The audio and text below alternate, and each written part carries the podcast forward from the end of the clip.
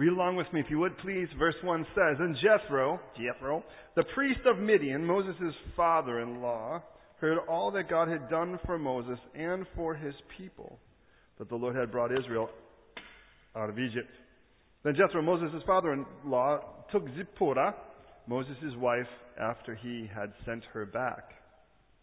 Thank you. Sort of a scandal. We don't know much about it. We'll get into that in a moment. With her two sons, that's the scripture, not this falling over. And her two sons, of whom the one was named Gershom. Can you say Gershom? Yeah, some of you were there. Uh, for he had said, I've been a stranger in a foreign land. And the other's name was Eliezer. Would you say Eliezer? Not bad. For he had said that the God of my father was my help and delivered me from the sword of Pharaoh. And Jethro, Moses' father-in-law, came with his sons and his wife to Moses in the wilderness where he was encamped at the mountain of God. And he had said to Moses, I, your father-in-law, do you get the idea the word father-in-law is being used? In fact, it'll be used in 13 of 27 verses. Um, it says, I, your father-in-law, Jethro, am coming to you with your wife and her two sons with her. So Moses went out to meet his father-in-law, bowed down and kissed him, and they asked each other their well-being, and they went into the tent. And Moses told his father all that the Lord had done to Pharaoh and all the Egyptians for Israel's sake, all the hardships that had come upon them on the way, and how the Lord had delivered them. Then Jethro rejoiced for all the good which the Lord had done for Israel, whom he had delivered out of the land or the hand of the Egyptians. And Jethro said, Blessed be the Lord, who has delivered you out of the hand of the Egyptians and out of the, land, the hand of Pharaoh, and who has delivered the people from under the hand of the Egyptians. Now I know that the Lord is greater than all the gods. For in this very thing in which they behaved proudly, he was above them. Then Jethro, Moses' father in law, in case you didn't get it, took a burnt offering and other sacrifices to offer to God, and Aaron came with the elders of Israel to eat bread with Moses' father in law before God. And so it was on the next day that Moses said to ju- to, sat to judge the people, and the people stood before Moses from morning until evening. So when Moses' father-in-law saw all that he did for the people, he said, What is this thing that you are doing for the people? Why do you sit alone? And all the people stand before you from morning until evening. And Moses said to his father-in-law, Because the people come to me to inquire of God. When they have a difficulty, they come to me, and I judge between one another, and I make known the statutes of God and his laws. So Moses' father-in-law said to him, The thing in which you do is not good. Both you and these people who are with you will surely wear yourselves out. For this thing is too much for you. You are not able to perform it by yourself. Listen now to my voice. I will give you counsel, and God will be with you. Stand before God for the people, so that you may bring the difficulties to God. And you shall teach them the statutes and the laws and show them the way in which they must walk and the work they must do. Moreover, you shall select from the people able men as fear God, men of truth, hating covetousness, and place such over them to be rulers of thousands, rulers of hundreds, rulers of fifties, rulers of tens and let them judge the people at all times. Then it will be that every great matter they shall bring to you, but every small matter they themselves shall judge. So it will be easier for you, for they will bear the burden with you. If you will do this thing and so God commands you, then you will be able to endure, and all the people will also go to their place in peace. So Moses heeded the voice of his father-in-law and did all that he had said. And Moses chose able men out of all Israel and made them heads over people, rulers of thousands, rulers of hundreds, rulers of fifties, rulers of tens. And so they judged the people at all times. The hard cases they brought to Moses, but they judged every small case themselves. Then men, I'm sorry, then Moses let his father in law depart, and he went his way into his own land. Will you pray with me, please? Lord, here we are looking at a historical event that took place roughly 34, 3,500 years ago.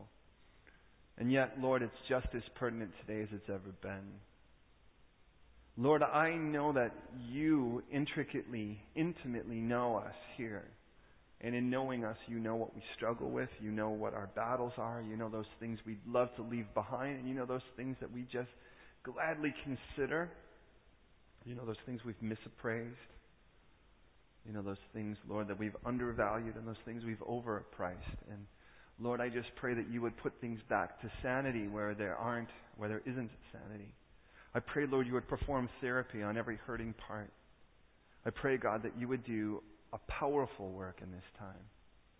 Uh, Lord, I pray that you would do something so beautiful, so intimate, so real, that every one of us could clearly say we've encountered you.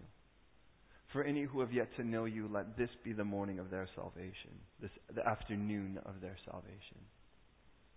For those, Lord, who do know you, that we would further shed who we were to further become who you make us to be. We commit this time to you. Lord, immerse me in your Holy Spirit, and may we have so much fun as we get in your word now. In Jesus' name. Amen would say today, as I would any, please don't just believe me. Don't just assume it's true because I say so. Search the scriptures. Let the Bible always be your authority, never me. I'm never the boss. I'm never the end all, say all. The scripture is. And praise God because it's a whole lot older and more tried than I'll ever be. In this text, we learn a little bit about our situation with Moses and his family. In Exodus 17, if you remember, we've come to Rephidim. Rephidim means, in essence, resting place, or it means the place of the thing that holds up the banner, if you remember, like in the barrister of a, of a staircase. And in the, there they found no water. God said he would stand on the rock. And of course, those of you with us last week watched me beat Keenan um, because that was by demonstration, by the way, of course. As the Lord said, he would stand on the rock, and then Moses was to beat that rock as the water was to come out. And then from there, they were attacked, if you remember, by the Amorites. Those that would be, in essence, an emblem of the flesh. That flesh nature, now that God's people have found a place to ease up and relax. And it's a common problem, by the way.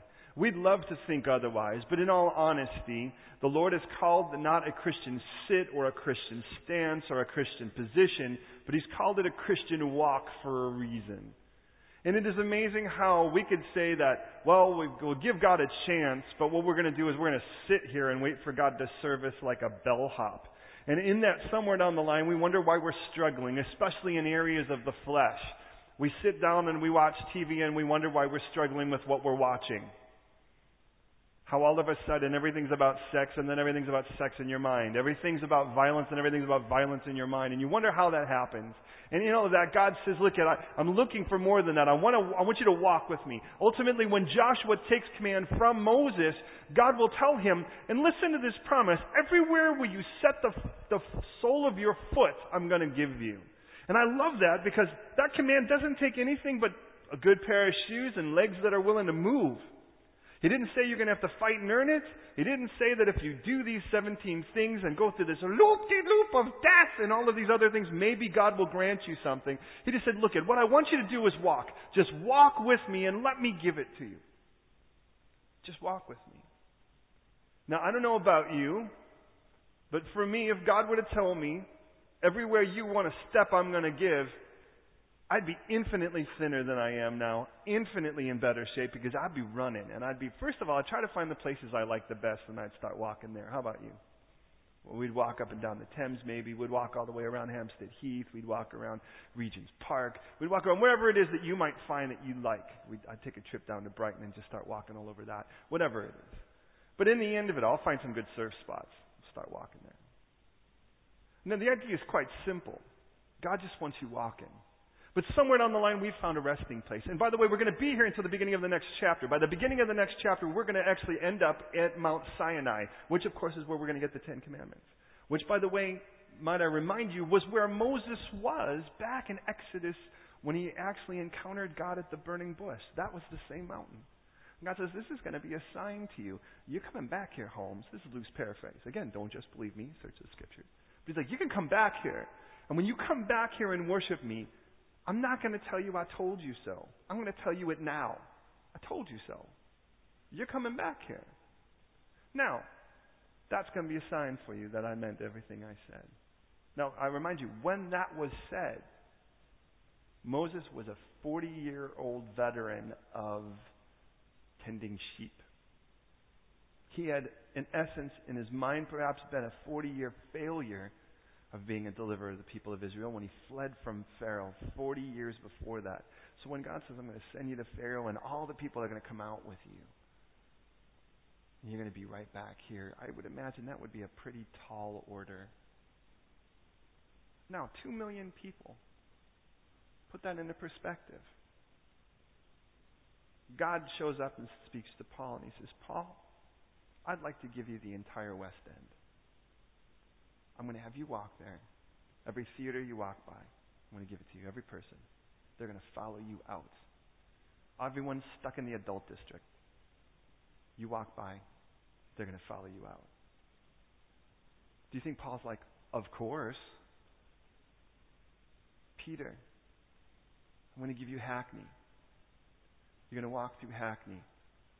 Every floor of a council house, I want you to walk through. Knock on the doors and say, Who's coming with me? We're leaving slavery right now. Do you think that Peter's going to go, Piece of cake?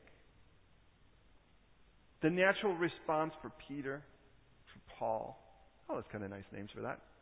Where's Mary? Anyways, the natural response would be the same that Moses gave, which is, Who am I? And God, in his simplest sense, more politely than I will, says, It's never been about you. Stop thinking about you. This is about me and these people. I've heard their weakness. I've heard their cries. I've seen their desperation. I've watched this torture. I know their sorrows. So I'm going to come down and deliver them. For that, we think, yeah, right on, until God says, Dash, so let's go. And, Dash goes, What do you mean, let's go? I'll wait here. Tell me about it. He's like, No, I'm going to use you. And he's like, Whoa, whoa, whoa, whoa. I was good until the use me part. So here we are. We are a chapter away from going to the place where God says, You're going to end up here again. We're a chapter away. This is it. By that point, God will tell us it will be three months. That's our time stamp, which means we've been out in the wilderness two months and whatever this chapter takes us. In this chapter now, what we find is Moses is really burdened. And that becomes a real problem. Now, he's led the people out. By the way, he's led the people out by following. You did get that, right? Because he was following a cloud. A cloud of pillar by day, a pillar of cloud by day, and a pillar of fire by night. It's pretty easy. Think about how easy that would be as a leader. You all you have to do is, I mean, the pillar turns left, you go left. And then the people complain. The pillar goes right, you go right, and the people complain. The pillar stops, the people stop and the people complain. That's kind of the way things have been. Now, in all of that, what happened when we get in this text, if you think about it, we have gone now from watching God deliver us from our thirst, God deliver us from our bitterness, if you remember that, God deliver us from the flesh, even to the point where He promised us that you will be battling this for your life, but there will be a day, there won't be a remembrance of this anymore. And then with that, now we get chapter 18, verse 1. Now, this priest, by the way, it's important to note in regards to the Midianites. And I don't know if you know this, but Abraham was married after the death of his wife Sarah. Are you familiar with that at all? I mean, that kind of plays into this a little bit. So do this for a moment. If you got your Bibles, flip them left to the book of Genesis, chapter 25. Now, remind you that when Abraham had his son, Sarah was 90, Abraham was 100. Somewhere in that, we're going to have to have then the whole situation in Genesis 22 where he offers his son on the mountain, stopped, and of course comes back down, gets a bride for him, and somewhere in all of that, of course, after the sacrifice and before getting his bride, he actually says goodbye to his mother. After saying goodbye to his mother, that's Sarah, that's Abraham's wife, Abraham will remarry. And it says this then in Genesis 25, verse 1. Abraham again took a wife. Now, I don't know about you, but the guy's really rich. I would be a little concerned if I was his son to think he was marrying a gold digger because he's a hundred and something. Nonetheless, he took a wife and her name was Keturah, and she bore him, and we'll see a list of six kids. This guy's well into his hundreds, and he has six more kids.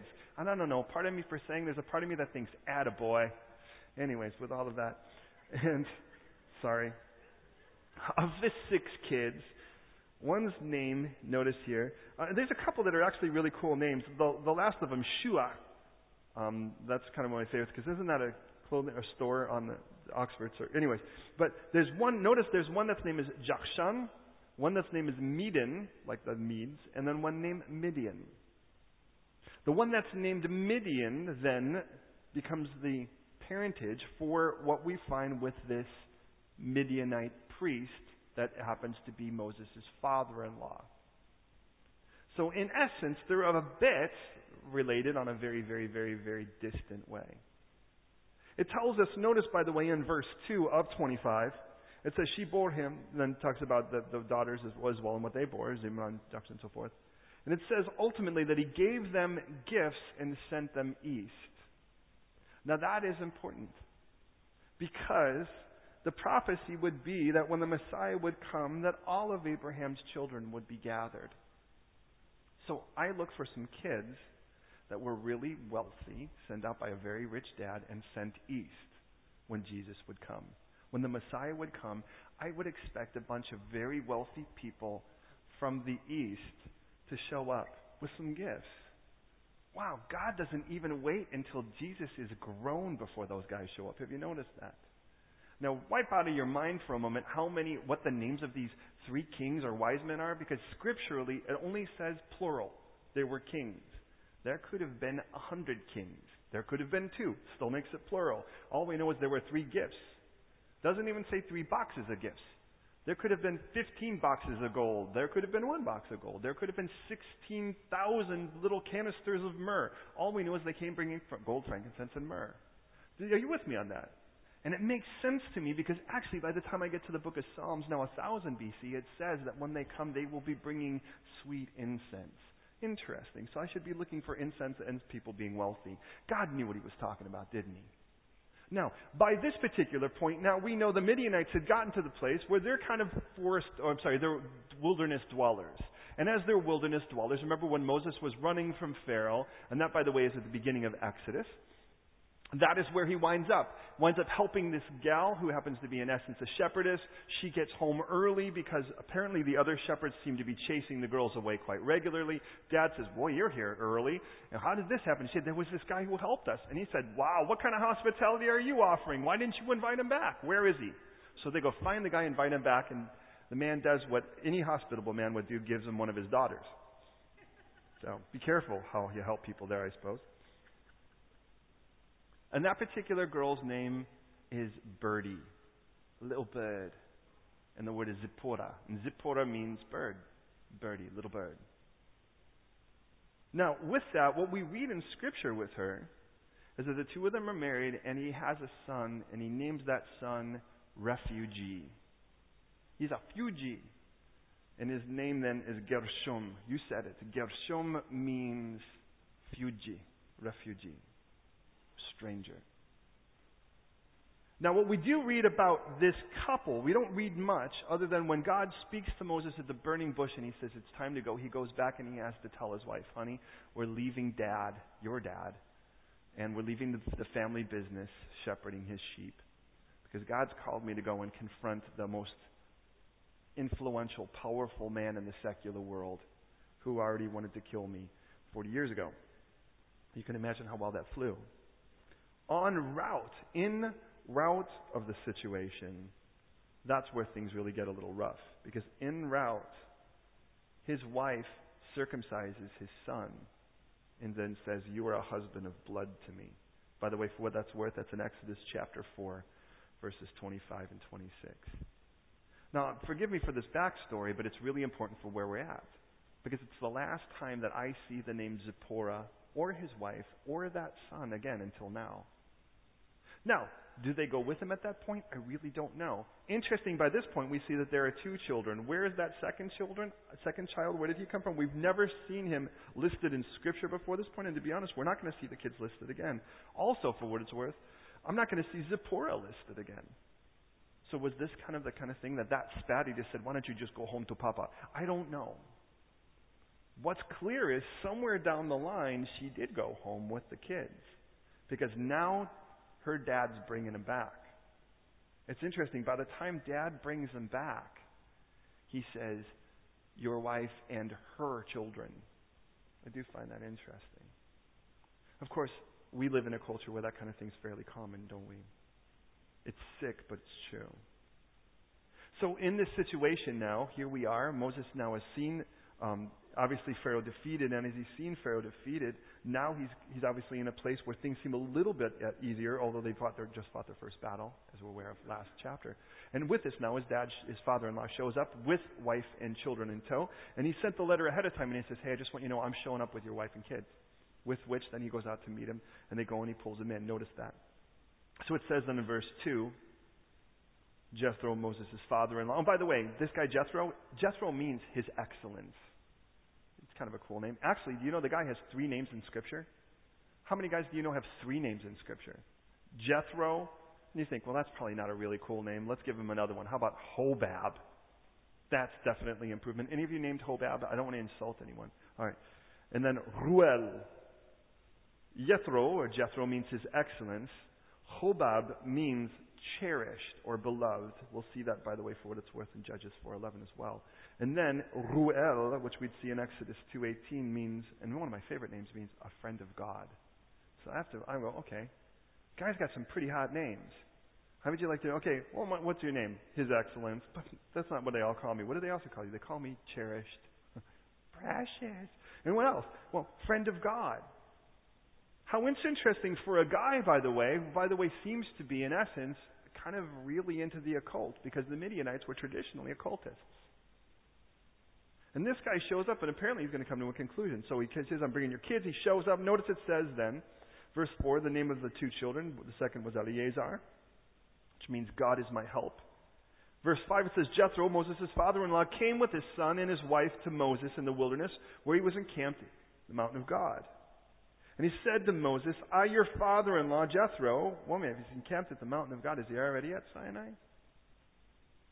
He said to Moses, I, your father in law, Jethro, am coming to you with your wife and her two sons with her. Her two sons. You notice that. Moses went to meet his father in law, bowed down, and kissed him. And they asked each other about their well being, and they went into the tent. So that's classic small talk, right? We might ask about the weather. He's like, So, how you doing? Hey, how are things? Well, let me tell you how things are. You want to come into the tent, I'll tell you. Now, traditional Bedouin respect, by the way, which is what the Midianites were, is that if you actually saw a traveling band of raiders, like, or I should say, a traveling band of shepherds, is that if they even saw you, it was they were required to invite you into their tent and make you a meal. And one of the reasons is because they were people that were always moving to other lands to make sure their sheep had ground, you never really knew if you were going to wind up on someone's land. So if that be the case, you want to make sure you invite everybody in right away and make them a meal so you can be friends with them. Just in case either you're on their land or you might show up on that land sometime later. So the idea of this man coming then, and Moses, it's you, Moses would have been expected to invite him in. But why do you think it is that 13 times God makes clear it's his father in law? I mean, I think that's a little strange, don't you? Well, let me just say this. Well, I'll start with this. When a boy is born into a household, he is a permanent member of the family. There is a party that is had in Israel. Matter of fact, to this day, when a boy is had, you know the family line is going to carry on. Another little dash. And there will be a dash to carry on the dash lineage, the dashness. That will be it. However, when a daughter is born, and I'm not picking on you ladies, when a daughter is born, there is a celebration, but it's a different one. They celebrate for a family they know yet not. Because they know that that daughter, for most intent and purpose, is a temporary member of the family. Because they know that there will be a day when that daughter will marry into another family. And the moment she does, she ceases to be a member of the other family. In other words, she was created for the purpose of being brought into another family. The father knows that he has her on loan. as a result of that, he has the responsibility to raise that girl, and they, the villagers make them a cord of three strands red, blue, and gold. Those three strands, by the way, are because the father knows. The father, not the mother. The father knows that he is responsible to provide for her physically in a manner so that she is not beggarly to provide for her emotionally, which, by the way, at least in the Middle East, the concept is that there is some form of stability and security, because usually those are the things that tend to make an emotional base feel safe. And then, third, spiritually, so that she would be raised in a manner so that it would be expected. Now, when a man was to go and seek to be the husband of that daughter, by the way, the girls never moved out of the house until they were married. Now, I'm not saying that's right today, but I'm telling you it does make things a little easier, as long as you can afford it.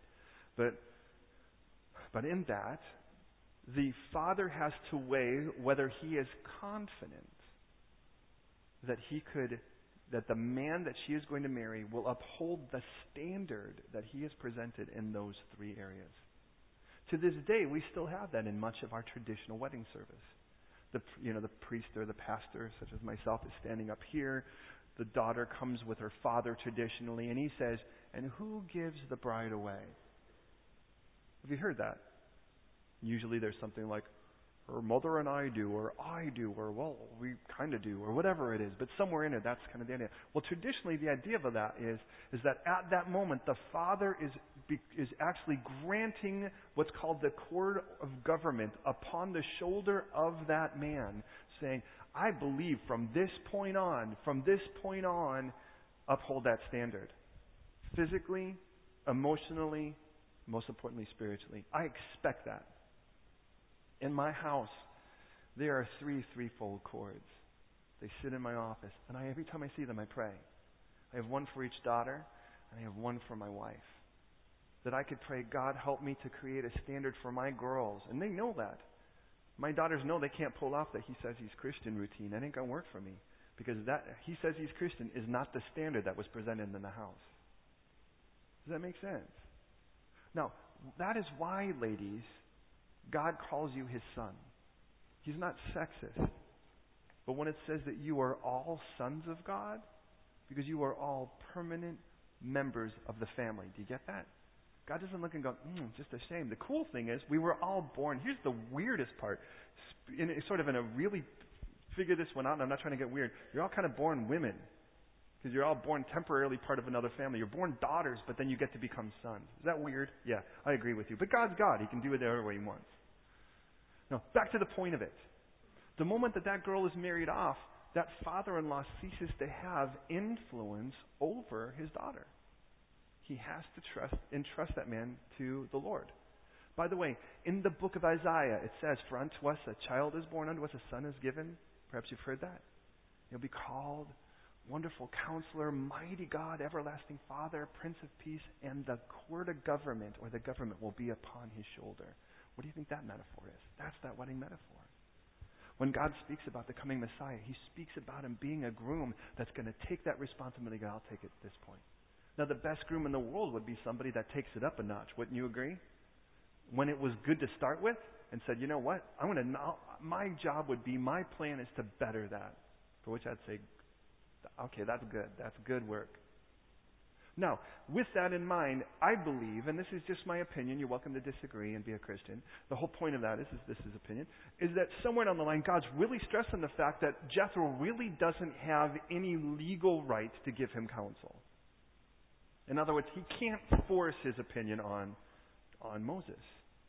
But it could be that because he's now been responsible, strange as it is, he was granted his daughter again when it was Moses' job to be taking care of her.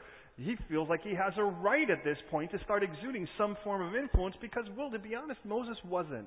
Now, we can argue about whether or not it was that Moses just did that because maybe you're not safe because I'm going to be go standing there before Pharaoh and it can get really ugly. We really don't know in Scripture. All we know is somewhere down the line she wound up back at her dad's house with the kids, with the boys, and now dad's like, it's time to bring her back. At this point now, he's kind of feeling like he's the dad again of her instead of the person that he obviously had to exert some authority again over her.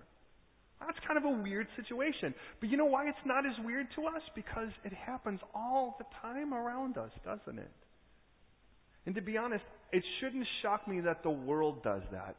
But it really does sicken me that it happens in the church. It is never to be the case within the church.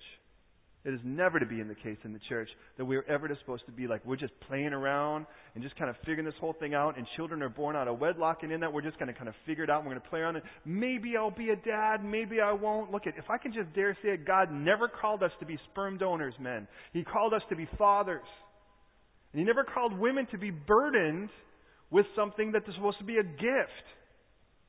His, I mean, there should be no greater gift on earth than the gift of life because it's the one thing we can't do unless God steps in. No matter how hard you try, unless God is involved in it, it isn't going to happen. It is a miracle, an absolute miracle. And in that here, can I just say, with as far as we in our house here, let's be different. Let's be different now and let's own up to it and let's be the kind of men that God calls us to be, to be daddies and fathers. When, when, and, and, and to make that plan right and to, to treat a woman like she deserves to be treated or better than she deserves to be treated. To be do, treated like the way that God sees her because she's a princess, man. She is now, if you think about it, if she's been adopted by the King of Kings, she is the princess of the Most High. And that girl deserves to be treated that way. But ladies, yeah, see now, notice the ladies say amen to that. Notice the men ain't going, yeah, amen. Can't wait to take on more responsibility. But the ladies, you have a call too on all of that. In this point now, all of a sudden, I wonder what how Moses felt. Do you think he felt like, now what am I going to do? Could you imagine if that were the case? I'm not telling you that is, but what if it were? Moses is saying, I mean, he's going to sit down with his father-in-law and go, let me tell you what God's doing. And God delivered us from Pharaoh. They chased us and we were stuck at this place. And man, God had, God said, raise your hand. And man, He parted the water and it was walls on both sides. And we walked through those walls. And then Pharaoh's army followed after us, those fools. And then it closed up on them and they all died in front of us. And you think, wow, that was amazing. And at that, Jethro goes, now I know that your God's above all other gods. And, and by the way, think about it. Uh, from Moses' perspective, now out of Egypt, there's got to be a part where he's like, well, to be honest, he's the only God. But not coming from Egypt, you wouldn't say that. And certainly not coming from Midian would you say that either. And the strange thing is, is though, though they are clearly, some have some form of camaraderie in this, please hear me, that it won't be long. By the time we get to the book of Numbers, now understand, once we get to Mount Sinai, whether we're here now more than likely, we won't leave until Numbers 20. So the entire book of Leviticus that takes place in an entire month, that will actually take place. The entire part of it, part of it will take place then while we're at Mount Sinai, and we will not leave until Numbers 20. So think about how long that is. And after that, only a, few chapters later, they're going to get attacked by the Midianites. So understand, this isn't like a warm fuzzy give me a hug, and then from this point on, we're all joining hands and, make, and singing kumbaya. By then, I mean, soon this thing's going to get ugly. But at this point, it's not. And here he sits down, he tells them, he says, Now I know that the Lord is greater than them all. And then it says in verse 12, let's have a feast. We've now invited a, a respected elder, was the idea.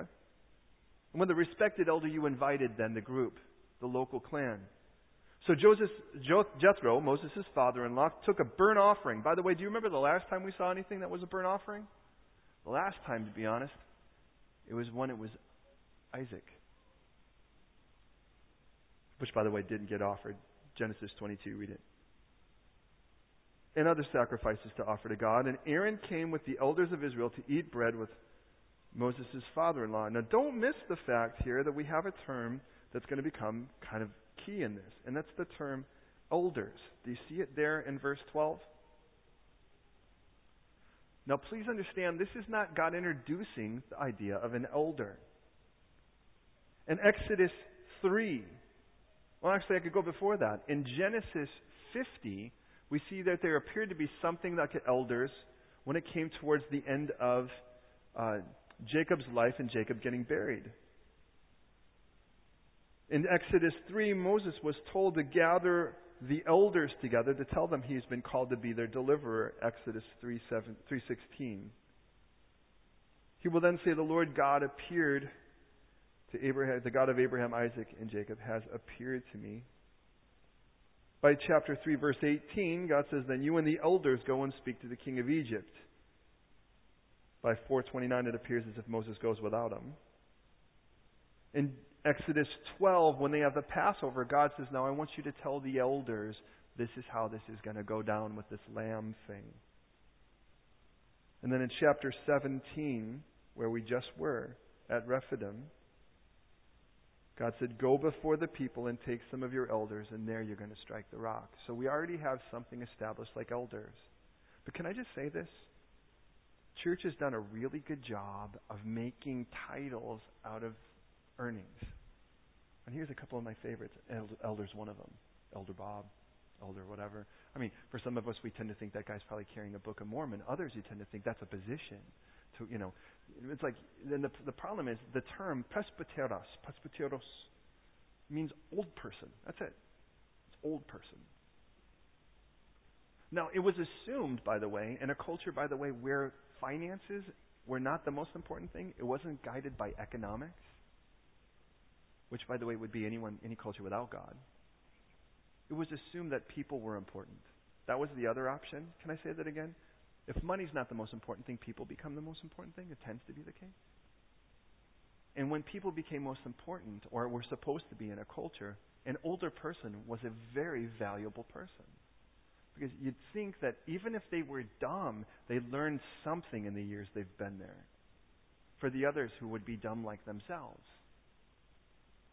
Now, today, if we're governed by economics, and I'm not political by any means, but it stands to note an old person becomes obsolete. And most people, as they get older, they feel that way. They feel like they can't contribute financially to the financial base of a, of a community. And you know what's worse is they can come into a church and say, oh, this is a young church. I don't belong here. You belong here more than you know. Because as we all grow older, it is our responsibility as older people, uh, you as older people, to to walk with the Lord and show them something. Can I just say this, please? When I first fell in love with Jesus, I was 22, 23 years old. And I went looking for people that I thought were mature in Christ. And you know what I saw? People that looked burdened. They looked like now they've learned how to worry. And they call that being responsible. That skip was out of their step. They were pessimistic now. I thought, man, if this is spiritual maturity, I hope I'm a spiritual Peter Pan for the rest of my life. And I learned that isn't maturity. If the day that I gave my life to Christ, my eyes became wide open, I was 19, my eyes became wide open, and my faith, truly, I just thought God could do anything. He could just do anything. And actually, I believe God would do anything if He wanted to and now I know him better, I should be more convinced of that now than I was before, shouldn't I? If back then I actually believed that God could change anyone, no matter how mucked up you were, how lunatic, how crazy, how whack job you are, shouldn't I believe that now more? Do you realize how important it is for people to see that kind of elder? I mean, we tend to think, especially if you'll pardon me for saying, in a culture like this, it's like unless we have jowls and we're wagging them and going, oh, I don't really know about that. It's like somewhere down the line we're not mature. Well, then count me out. But real maturity should be people that, I mean, like like Moses, by the way, who we're going to find that when he died, he had all that fire and vigor in him, even to the day that he died. What a hero in that sense. Caleb, 85 years. And you say, well, they lived older then. Well, they didn't live that much older. He's 85 and he's like, look, at 40 years ago, I was, we spied out the land and I saw area I want. And he's speaking to Joshua, who's 100, so you can imagine. Joshua's like, go get it, young man, right? And, and he goes, well, okay. And so Joshua's like, he doesn't go, but I'm old. Tell the young guys. He just goes, all right. Who's coming with me? You, you, you. You guys look like you can fight. Let's fight. Come on. And you're thinking, okay, Grandpa. He's all right. And he's going to take the land anyways because he remembered it was good. Forty years ago, he remembered it was good. Forty years ago. He looked back and he said, it was good then. I'm sure it's good now. Let's go. Make me that. The 40 years from now, if the Lord tarries and I could still stand on these legs, I'm going to be here screaming in your face if you are still willing to listen. And if I'm senile by that point, we've already made the deal with my wife. She's going to just paint people on a wall, and I'm going to yell at him, ah, you need to do that. And the one guy in the back's going to raise, he raised his hand. We got another convert for Christ. Because to be honest, I don't want to die jello. That's just dumb. And with this situation now, this guy's coming in, he's older. And that's the idea of an elder. And we have a group of people that are older. And with that group of people, please know that. And by the way, can I just say, for those of you who are quite young, ger even than me, um, I know it's intimidating to try to create a relationship with somebody that seems quite a bit older. But can I just say that the older people are just as intimidated at creating a relationship with you as you are with them? Because they'll think they won't be cool to you. To be honest, some of the old people, man, are some of the coolest people I know. And I'm just going to bag on a couple of them. Man, you hang out with Sister Ange for a little bit and see how that works out. Or with Shirley and see how that works out. Man, they got funk. It's just cool. And it just, you know, it's like, it's just the coolest thing. And I can tell you, I do the same thing on the young side of it. It's just the list gets longer. But, but let me just say this. As we move into our text here, God, listen, God intends for, for you, if you are young, to grow to that. Know that now. You do not have, not that you need my permission for anything, but you will not have my endorsement for you to get old and cranky in Christ. Go, I know more Scripture now. Well, then you should love them better. How could you say you know more and because of that you're nastier? That's you have, should have more knowledge to condemn your behavior. I mean, it's like I look at Scripture and I think, well, what people does God applaud? And then I think about those who just die weak I think, man, count me out of that. By verse 13, now it's the next day. So we came, we had our little feast. We had the elders in now. That's the older people that are respected in the community. And I kind of get the idea that that's one of the reasons why Moses could invite a guy like this that is older, that's his father in law, because he goes, in this culture, we respect people who have walked longer than we have. We respect that. So we're going to bring him in and have the feast with him. And while we're at it, come on in, father in law. Jethro. The next day, though, Moses has got to get up and go to work. And that's what he sees. The next day, verse 13, Moses sat to judge the people, and the people stood before Moses from morning to evening. And Moses, father in law, saw all he did. And again, God's stressing, can I just remind you again, this isn't his father, it's his father in law. And his father in law kind of sees something here, and it says in verse 14, Why do you alone sit? Do you get the word alone in there. It's like, why are you trying to do this all by yourself? Two million cranky, complaining people, and you are going to try to handle that alone? And you know what the problem is? It's like this weird, like Messiah complex we get. Like somehow we're the only real portal to something good. Can you imagine? And that's what Moses says. He says, "They come to me, well, so that I can. Well, I'm like the only one. To what? To mediate and to legislate." He goes, "Well, oh, wait a minute here. Are you really? Because, man, you, you look tired by the end of the day.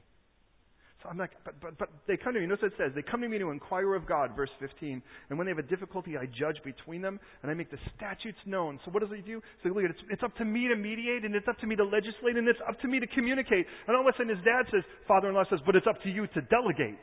And you can almost see Moses going, well, what's that? And I do love what he's saying. Now, here's the thing. Remember, this guy cannot command Moses to do anything. But can I just say, when Moses writes later that he was the meekest man that ever lived, can I just say I think I see it here? Because when you start getting in a place where you think you're the guy that's supposed to have the face on the coin, and all these other people are turning to you at this point, and somebody's going to give you counsel, and you're willing to listen or you're not willing to listen, there's a lot to be said about that. An unlistening ear does not speak, hum- speak of humility. Like, yeah, yeah, yeah, yeah, who do you think you are? Because in the end of it all, Moses had an open ear to a guy who, by the way, did not have the authority to give it to him. But he listened anyways. And what he says is, look, I'm really concerned that you're going to kill yourself. You're going to wear yourself, but not just you. You're going to wear the people out. He goes, but, but you don't understand. They come to me to mediate. They come to me to, to teach, to communicate.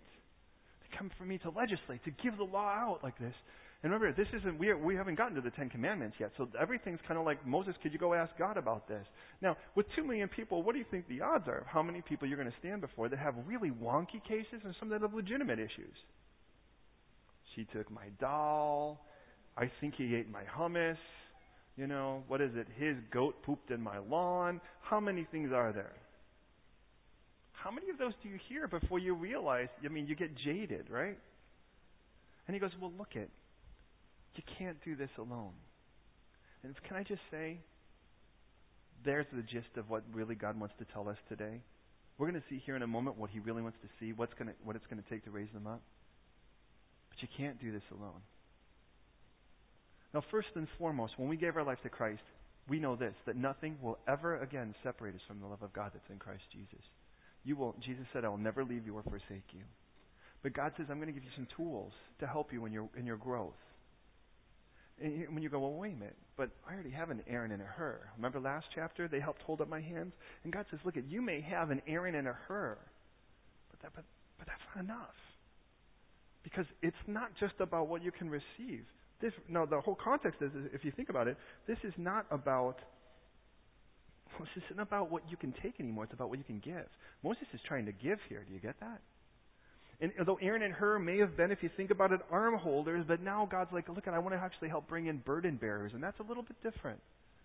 I mean, an arm holder is someone that looks. Remember, we talked and said, you know, bro, I'm a little concerned about this area, man, and your arms are getting a little bit heavy right now. Can I help hold it up for you right now? Because when you hold this up, man, that battle's being won. And I watched Jesus win that battle with you. And it's like, can I love you enough to do that? And I mean, there are people like that in your life. If you get, you got to have those. But understand, somewhere down the line, God still wants to use Dash in such a way that the world could be blessed. Well, where do you put him where he can do that? And this is the part that really troubles me, especially in a teach heavy fellowship like this one would be, is that some people would be like, well, you know what? I don't really have to go to church because I could just sit at home and listen to a message. That's not church. You could be instructed, but it's not church. What you're thinking is, if you think about it, the, the, mindset is, I'm coming to take, that's what I take from this. I'll put on some worship music where I know the song and the lyrics, and then after I'm done with that and I've sung a little bit, and I got that feeling in me, then I'll get some teaching from this thing, and then I got my teaching. But in that, God's like, well, look it, but somehow you isolated yourself and you're still trying to do this alone, and we wonder why we're still weak. And then we try to, we go through a hard time and we don't have anybody we want to call because we are not intimate enough with anyone that we feel comfortable to say, I'm struggling. Because you can't just go, hey, remember me? We hung out six months ago and we had tea. Not six months, that's a lot of teas ago. And you want to say, and my dad just died. And you know the person on the other line doesn't want to say, man, I'm so sorry, but who are you again? And if you would have known how many times someone would come up and say, I've been a Christian for 30 years, my husband's dying. We don't have any way to pay the bills. We're in a rough time. I don't know where to turn. And I'm like, well, you're turning to a total stranger. Don't, don't you belong to a fellowship? And I'm like, no. I'm like, can you imagine how horribly humbling that is to go and say to total strangers, I, I need your help. And either it's a scam, in some cases it is, in some cases it's really genuine. Look, I'm really hurting, and I have to go to a total stranger and tell you, I'm really hurting. Because we, we've forgotten that church was really, well, church is, this isn't church. Church isn't just teaching. Church, the word, ecclesiastes, means the called out ones. It doesn't mean the studying ones or the singing ones. See, this is what God intended for every one of us. Every one of us. Not that one guy stood up here somewhere, gave a platform and a format and a template and said, if you try really hard and get to know me and fill things out right, maybe you can make it into this little template. Somewhere down the line, God knew that every person that said yes to him, he was going to give gifts to. Every, every person that said yes to him, he gave gifts to. And he put a calling in their life. A calling which, by the way, was to bless, not to curse. To benefit, to enhance, to enrich, and to fortify the, to the body of Christ. To fortify the body of Christ. The moment that you said yes, you got born again and you became a liver or a kidney, pardon me for saying, or a spleen, or an arm, or a hand, or an eye, or a foot. And then that foot decided, well, I'm just going to sit at home. I'm just going to put on some cream and relax. Get a pedicure. But it ain't walked, ever. You might as well bind it like they used to do in China. But somewhere down the line, we've gotten convinced that this was a spectator sport. And because it's a spectator sport, we kind of think, well, as long as I can get the most out of it. I mean, think about it. What a consumer is, someone who gives the least and gets the most. But God never intended that to be the case. But the thing is, is if all of the gifts that God's given involve people, then you got to kind of be near them to exercise it. We wonder why. How many of you are absolutely sure you know what spiritual gifts God's given you? Wow. Look around. I think that hand was rubbing an eye because he was yawning. But understand the reason I say that is, is that God is not intended for you to walk around and go, wow, I, I'm going to die never knowing if I ever even had a spiritual gift. But the intent was is that God would put us in such a place where the ministry would be us being. And what would happen is that we would so fall in love that these times would be times when we so fall in love with God and so dedicate our lives and surrender to Him that out of the overflow of that we find ourselves doing stuff that we never even planned doing. I warn you, I'm a pastor no matter where I go. And if you don't want one, you might not want to hang with me. I want to warn you. And whether that's on a basketball court or a softball diamond, a pitch, if you want to call it that here, or whether that's playing a game of Uno, or whether that's, I mean, no matter what the case is, the moment something happens where there's a pastor point, something happens, and, and, and, and I warn you, you just might get taught whether you want it or not. You find a couple teachers and you put them in a room and they start talking, you can, they can drive you batty because one guy says, that reminds me of a point from blah, blah, blah, blah, blah. And oh, that reminds me of this thing. And all of a sudden they're kind of bringing, and it isn't like they're competing most of the time. They're just teachers. They teach. The benefit of being a shepherd, to be honest, is to be able to try to be among you, not over you. That's never been what God intended. Jesus didn't even do that, but to walk among you and to encourage you, let's fall in love with Jesus. And as we do, then to watch. And then you say, you know, David, I noticed that every time you really fall in love with, with the Lord or you get all excited about the Lord, kids come around you when you share it, you teach them. That's why he heads up our kids ministry. You know that? It wasn't because we thought, man, we need a good children's ministry person, somebody that's not too big or scary, so it kind of looks like them. Or no, it's just to be honest. Every time we, he, that's what just we did. And you realize that's what God intends for every one of us. you can't do this alone. And He never intended for you to. But He really would love it if what we did is when we came here, we came here with praise already on our heart. We came here with a desire to not get whooped up into a frenzy, but a desire to say, God, I am, my antennas are up, my radar is on, and I just want to be surrendered and just use me. And normally what happens, it happens so supernaturally, naturally, you're the last one to notice. It's your friends that go, you know, I've kind of noticed that Nathaniel, every time or I see this happen. And you know what? Most of us could probably tell you, you know, like those who know Ati would tell Ati what her gifts are quicker than she would. Those that know Bjorn would tell you, Bjorn, this is what I see. Because to be honest, when you fall in love with the Lord, it isn't about tallying that anyways. You're just having fun being the part of the body. But no part of the body functions well by itself. Cut off the hand and see how well it plays the piano. So in our text here, Jethro, by the way, he's going to say, "Look, at you. You need. You, you can't. I'm not calling you to do this alone. I don't want you doing this alone. And in not doing this alone, I don't want you just picking anyone."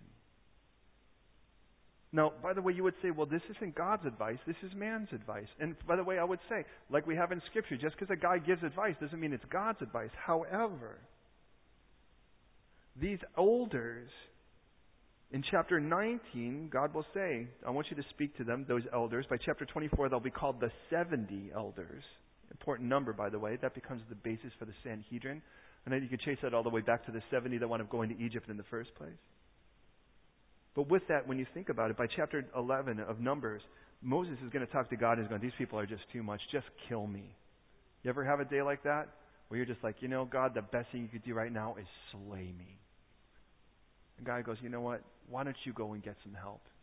And with that, then 70 elders were gathered that God poured his Spirit upon. So I can see God ordaining this just as well. But here's our four points in chapter chapter 18, verse 21. And they're all in that verse, and then the whole thing kind of closes up with it. Because this is my prayer for you as well. None of these, by the way, none of these speak about your education. They speak about your character. of the 15 things listed in Timothy when Paul speaks about raising up leaders in, Tim, in 1 Timothy. Of the 15, one of them is apt to teach. The others, without exclusion, are all character. And the church has so muddied that. We're looking for people that have degrees. If we never find a person with a degree, I don't care. I'd rather you be qualified the way God calls it. We've never, by the way, ever hired from without, nor do we ever plan to. It'll drive you nuts if you're just trying to get a job here. It ain't going to happen. But um, because it isn't a job, it's a calling. What you want to see are people love people the way God called them to. And here's the four things. Please walk with me on this. Verse 21. You shall select from all the people. The first thing is able men. Can you say Chayil? Oh, you're good. It's, you're still there. But give me a little bit more if you could. Chayil.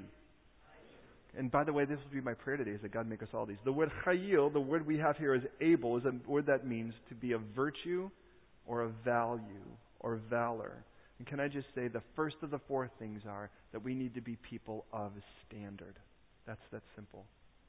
People that I actually look at and say, that's a person of integrity. And here's the easiest way to say, and it's interesting because it wasn't like able like you're able to lead. It was like God's ability to lead was that you were a person of character. That's what it meant. You were a person of standard. And a person of standard is that qualifies you to be able to lead. Isn't that interesting? It wasn't like you could communicate fantastic. It wasn't like you were even a great decision maker. If you were a person of character, the important decisions will be made right. Does that make sense? If you choose poorly which oranges you, you get at the, at the supermarket, well, then I'm not going to send you for fruit, especially when we're juicing. But the important issues are going to be done. And here's the issue. Can I just say this way? Character, in its simplest sense, are the things you do when nobody else is looking. That's just that simple. Am I a man of standard? Are you a person of standard? That's the first of the four. That's what God's looking for. I believe that God is completely in conjunction with this. Second is such as fear God. The word is yare. Can you say it? Yare? Yare. Now, give me a little bit more. Yare. This is fear. Yare. The word means to be serious or reverent. And I love this. We're not only supposed to be people of standard, we're to be people of seriousness. Now, now I'm not talking about, here's the funny part. I'm not even talking about you taking yourself seriously. I think people take themselves way too seriously. I'm talking about taking your calling seriously, taking holiness seriously, and most important, as we see here, taking your God seriously. How do we pray? How do we seek? How do we serve? When I approach God, how do I approach Him? Because God says, I'm looking for people that have a real reverence to God. He's not a byword. He's not just something to joke. He's not a couple guys that are wearing collars joking about their work. He is Lord, Savior, and the Almighty. And because He's the Almighty, nothing stands but in His shadow. Did you get that? And God's like, I'm looking for people that actually have a big view of God, that are serious about how big our God is. I'm not. I'm not just looking for people that can, that can that can sing the song. And by the way, that could be really dangerous in places where talent seems to be equated with godliness. And one of those, for instance, is the ability to teach. Although there's a spiritual gift of teaching, which is different from the just natural ability to teach. Natural ability, you can teach things that aren't eternal. Spiritual gift of teaching is somebody that may not even be able to teach you how to change your shoes, but could give you an eternal concept and you take it home. The other area is the area of music. You find people that it's like the guy could play guitar and he can sing. Praise God. We have no one like that that I'm aware of by any means. But it's like, and instantly you think they're spirit filled. But they may have no standard and no reverence to God. And the moment you start seeing them, it's like as long as they're singing the songs given to them, they're okay. But the moment you give them free time, man, it just becomes irreverent and, uh, and God's just anything but magnificent. But God's saying, I'm looking for people that have magnificence of God on their hearts. When they look at God, they do have that big wide-eyed stance, which rules out so many people that think that's mature not to. Does that make sense? Because he's looking for people God, give me people that when they think of God, man, their heart starts to beat a little bit faster. Then their eyes get a little big and go, yeah, God's going to Give me those kind of people, because that's what we're looking for here. So the first of them, men of standard, or women of standard, leaders of standard, people of standard. Second, people of seriousness. Third, men of truth. The term there is the word amat. Could you say amat? Amat. It means literally stability. When we see it as truth, the idea isn't just that they love the Word of God, though that clearly applies. There are people that are consistent in it. They're stable people. In other words, they're not firecrackers that are riding the roller coaster. And can I just dare say, and I'm going to shoot right at this one. I've never been good at dancing around anything, anyways. Um, listen, God never intended your walk to be an elevator walk, a lift walk. It never intended it to be a roller coaster. Before you knew Christ, your life was governed by circumstances. Mine too. Which means a good day was a day when the circumstances were good. Let's be honest. But the moment I gave my life to Christ, everything changed. The whole paradigm shifted. Because God came and lived inside of me. And this is what I read in Scripture. It's either true or it's not. That in His presence is the fullness of joy. Literally, abundance. More than I can hold. And His presence is not reliant on how well I feel. His presence is not reliant on whether I get the job or not, or whether or not I get those tickets that I really wanted, or whether or not I actually made that train whether or not that girl gives me the second look. In my case, that that isn't going to happen, but or shouldn't. But you get the idea. I'm just laying out examples. Because in it, in the end, as Christians, the world's looking to see if we have anything different, and we tell them God lives inside of us, and then we tell them we're gutted because the exchange rate was poor. We're out of the mouth of babes and infants you've perfected praise. And I think that interpretation for that is if your football team loses. You're on a bridge, ready to jump. But Jesus is everything. But they lost. Get it? God's going, show me men of truth. Men of truth is going to be someone stands up here and isn't going to be like, well, where were they? Last week you were the best thing. Churches, they love church, they love Jesus. And this week, where in the world are they? No, that doesn't mean that the person doesn't have a chink in their armor. Every human being does. But they're serious enough about it that they don't want it to be their lifestyle. And they're serious enough about it to get a couple Aarons and Hurs beside them so they can hold their hands up before those hands get too heavy to do something about it. Do you get that? God goes, What I would really love are people, men of standard men of seriousness. Oh, there's one more still. And men of stability. And then the last of them. And he says, hating covetousness. The words plunder, what it's worth, that's a. Can I just say they're also men of selflessness? Now, here's the funny part you can't be any of them of yourself. Good luck. But then I don't believe in luck either, so there you go. What does it take for me to be a person of standard? The Holy Spirit's got to write His law in my heart. What does it take for me to be genuine genuinely reverent? His Holy Spirit to completely immerse me in my sight. What does it take for me to be stable? The very fruit of God's Holy Spirit is self control.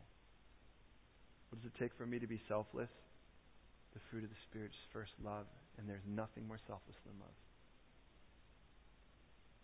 Now, I'm not asking for you to have some form of esoteric, shaking, wild, levitating experience. I'm looking for the real thing that God called you to. And the real thing, I'm not saying that that couldn't be a real experience. It certainly is that. Is that this is what God would really like to do with, with His Holy Spirit manifested through you. Make you a person of standard. Make you a person of seriousness when it comes to God, serious reverence to our King serious stability and serious selflessness. You show me people like that, you show me a place where the world's going to be flipped upside down because we are serious about how God's going to do it. And we are hopeful and we have the faith that God will, and we're just stoked to be on the ride. So this guy sits down and he says, Look, at you're going to die. But the worst part is it's not even just you. How many people like waiting in a queue all day? They're going to, I mean, some of those people waited in a queue for eight hours. You thought they were seeing a rock star by the time they were done because they lost their little game, because someone pooped in their lawn, because somebody took their radishes. He's like, stop it. Have some guys that will handle this with you. Now, perhaps Moses may be the most equipped man. As a result of that, handle the big cases. But in the end of it all, notice Moses is never the end. Moses is still the portal to seek God. Did you notice that? I mean, Moses is like, they come to me, but in the end of it all, it's like, but they should come to you so you could go to God. And why don't you go there with them? The good news is Jesus broke any barrier of anything that could possibly be like that. Anyways, go straight to him. Don't avoid the middleman. Go straight to your king. You want biblical counsel? You want to see how something relates to the Bible and you feel like you may not actually know it that well? Hey, look at, I would love to go and I'll open the Bible with you and we'll seek the Lord together. That will be my pleasure. But in the end of it all, that's the benefit of teaching straight, straight through Scripture is so much counseling happens right now, right here, that a lot of those appointments don't happen simply because they already did. Because when His Word is open, God ministers and He therapizes. That's one of the beautiful things of it. Are you with me on that? God intended church to be this that God's going to raise up Chooks to be a person that actually affects people I may not. Diane. Some people are going to, some younger people are going to cling to Diane. Believe it or not, Diane's actually not 30. Um, I won't say any more than that, okay, Diane? But, and you, and it's like, and some people are going to be drawn to her, and she's going to walk you through things because of what she's experienced in her life. There's this beautiful gal with a hat on in the back. I recommend you go to her as well. She's in, she's my wife, in case you don't know. I'm not just kind of hitting on one of the like, get. I'm not bringing my mom to this church.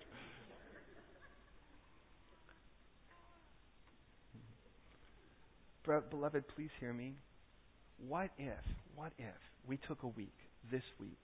Oh, wait a minute, that's homework? Yeah, yeah, it is. I'm not going to lie to you. And this week we said, God, prepare me for next Sunday. Prepare me for next Sunday. And next Sunday, I want to do more than receive, though I want to receive. I want next week, I want to be used.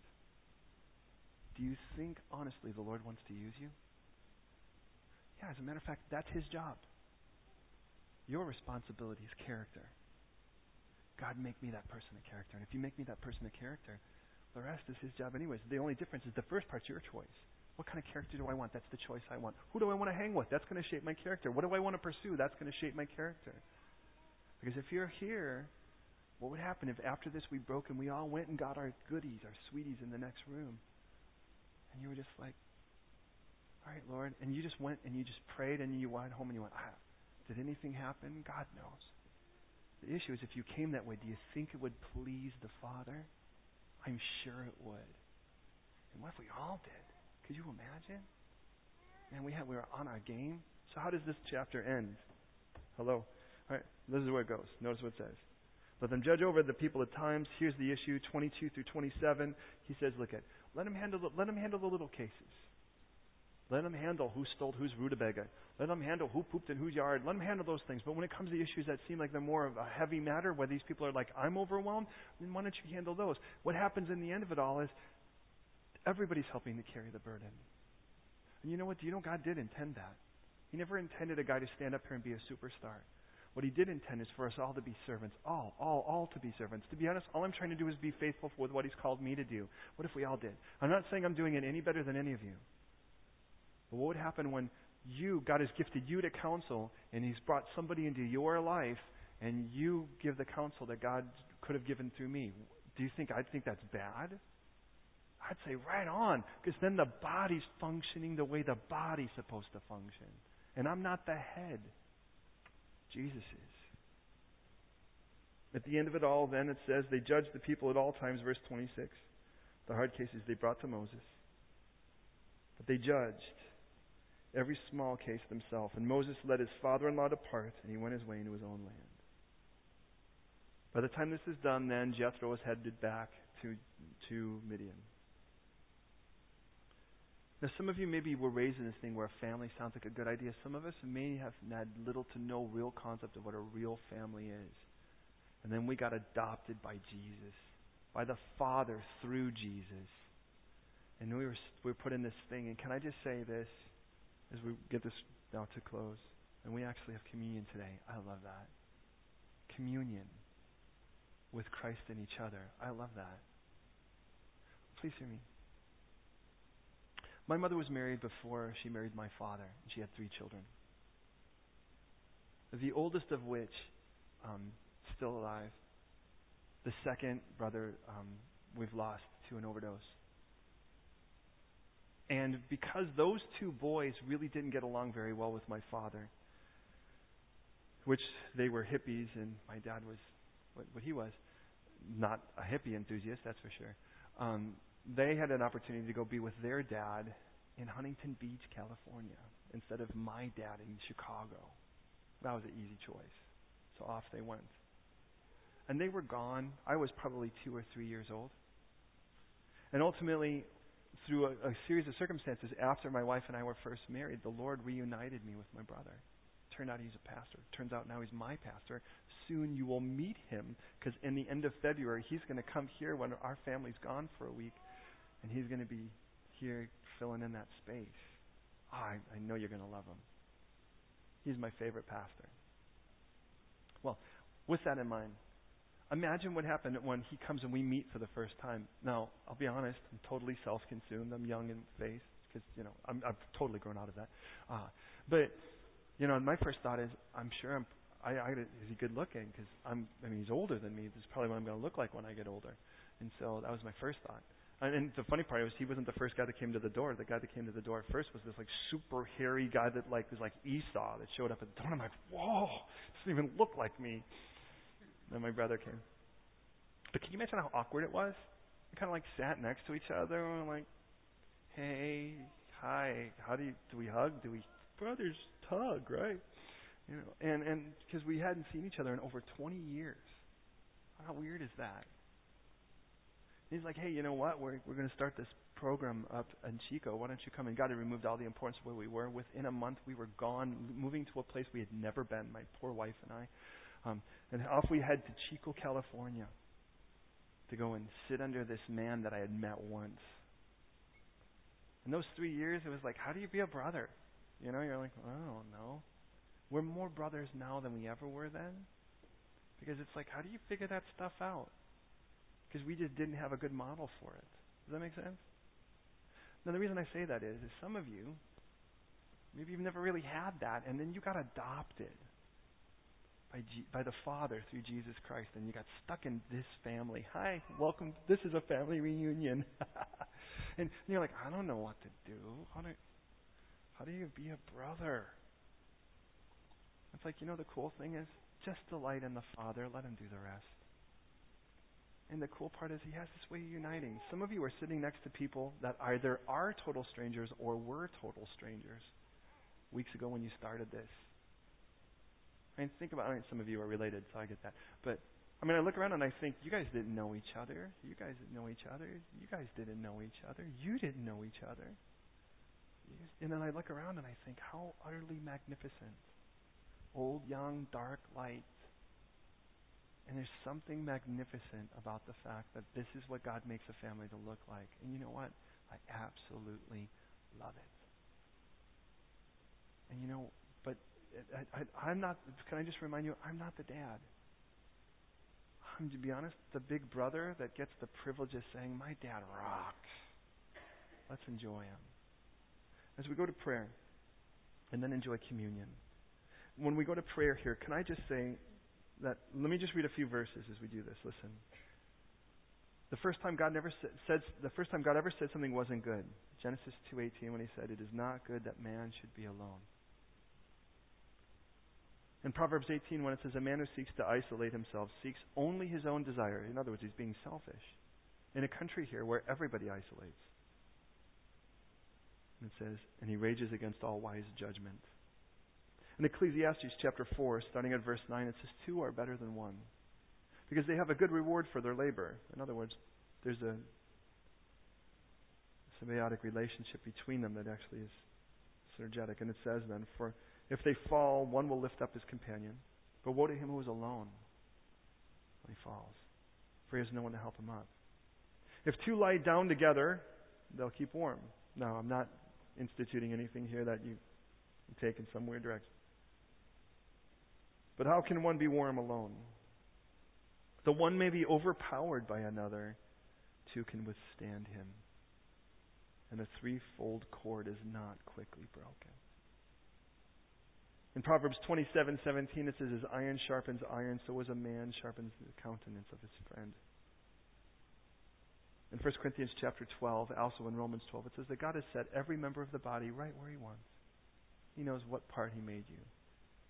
And He knows that the part of the body needs to function in the body for this to happen. In Galatians chapter 6, verse 2, it tells us to bear one another's burdens, which is what we saw here, and so fulfill the law of Christ. Listen, if you've not been adopted, let me just tell you how simple that is. We, in and of our own flesh, we're guilty because of what we've done wrong, and somebody needs to pay for it. Us or someone perfect, which eliminates all of us from doing it except the one who's perfect, and that's God. God, in His perfect love for us, sent Jesus to die on the cross to pay your sins and mine. And there at the cross, my guilt died. But there at the empty tomb, is my offer of adoption. That was the price it took to adopt. The price it took to adopt you and me. Says, the moment I say yes to Jesus' gift at the cross, confessing Him as my Lord and Savior, the moment I say yes, God places within me His Spirit that God calls the Spirit of adoption, by which we cry out, Daddy, Abba. To this day in Israel, they'll say, Abba, and it's Daddy It's not the spirit of condemnation, it's the spirit of adoption, my friends. And if you've not said yes to Jesus, you're still living an orphan's life, but you don't have to any longer. You can say yes to Jesus today, be forgiven of your sins, and be adopted by the King of Kings. If you could pick a dad to adopt you, you couldn't pick a better one. But if you have said yes to Jesus, then my challenge to you is will you commit with me this week to pray that when we show up next week, we show up to receive and give. That's the idea. Pray with me, please. God, I thank you so much for the gift of your presence here, for the power of your word, even in a man who seems to be ungodly, who somehow is just in his most infant stage recognized, God, that you were above all, at least in his declaration. And yet, in all of that, yet, we'll give counsel here that we can actually take very careful heed of. That we're never going to be the Savior. We can't save people, but we can be used. You're the Savior. We, in and of ourselves, can communicate something, but Lord, you, through your Spirit working through us, can communicate matters of eternity where permanent change happens and lives are, are transformed. And I just pray, God, first for every believer here, and myself included, that we would be people who come for more, that you would reinvent church for us. To be more than just a time where we hoop and holler and a time where we sing and clap and, and a time where we open up your Bible. Though those things should be present, but also, God, that we would come to be available to be used. Though to come to be available to discover what you have for us, how you want to use us. And I am convinced in this room you have world changers, life changers, prophets and evangelists and apostles and pastors and teachers and people that are going to get gifts or have gifts that they've never seen ever advocated that you are going to use through them in such a way that we're all going to go, wow. But for that to happen, God, give us that faith that has a go for it in our spirit. So make us Please, God, make us people of standard.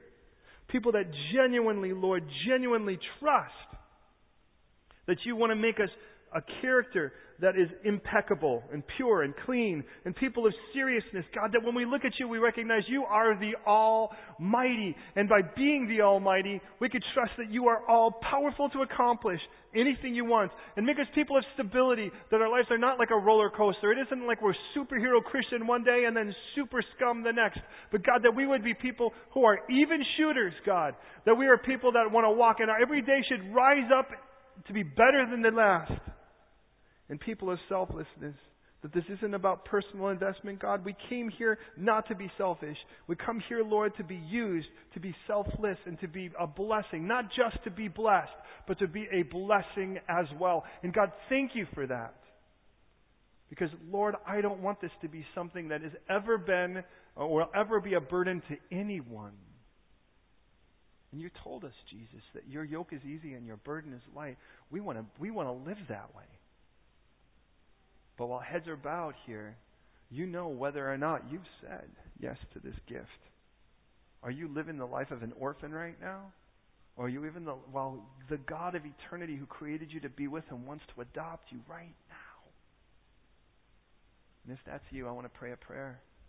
And I ask you to listen. And at the end, I ask you to give a stern and confident amen. And what you're saying is, I agree. Let these words be my words. Let that prayer be my prayer. So be it. And here it is. God, I confess to you that I'm a sinner. I'm guilty in and of myself. But I know that you sent your Son, Jesus, to die on the cross so that all of my guilt could be punished. And while my guilt was punished, you give me the choice to say yes to that forgiveness. Though I've offended you, you've chosen to forgive me. And so I say yes, confessing Jesus as my ransom, as my Savior and as confessing Jesus as my Savior right now, I surrender my life to you. Father, adopt me as your own. And as you adopt me as your own, make me your child and use me to be a blessing to our new family. As I surrender to you, I confess Jesus as my Lord, as He has the right now to create the rules and the standards for my life. But for Him to be Lord, I surrender.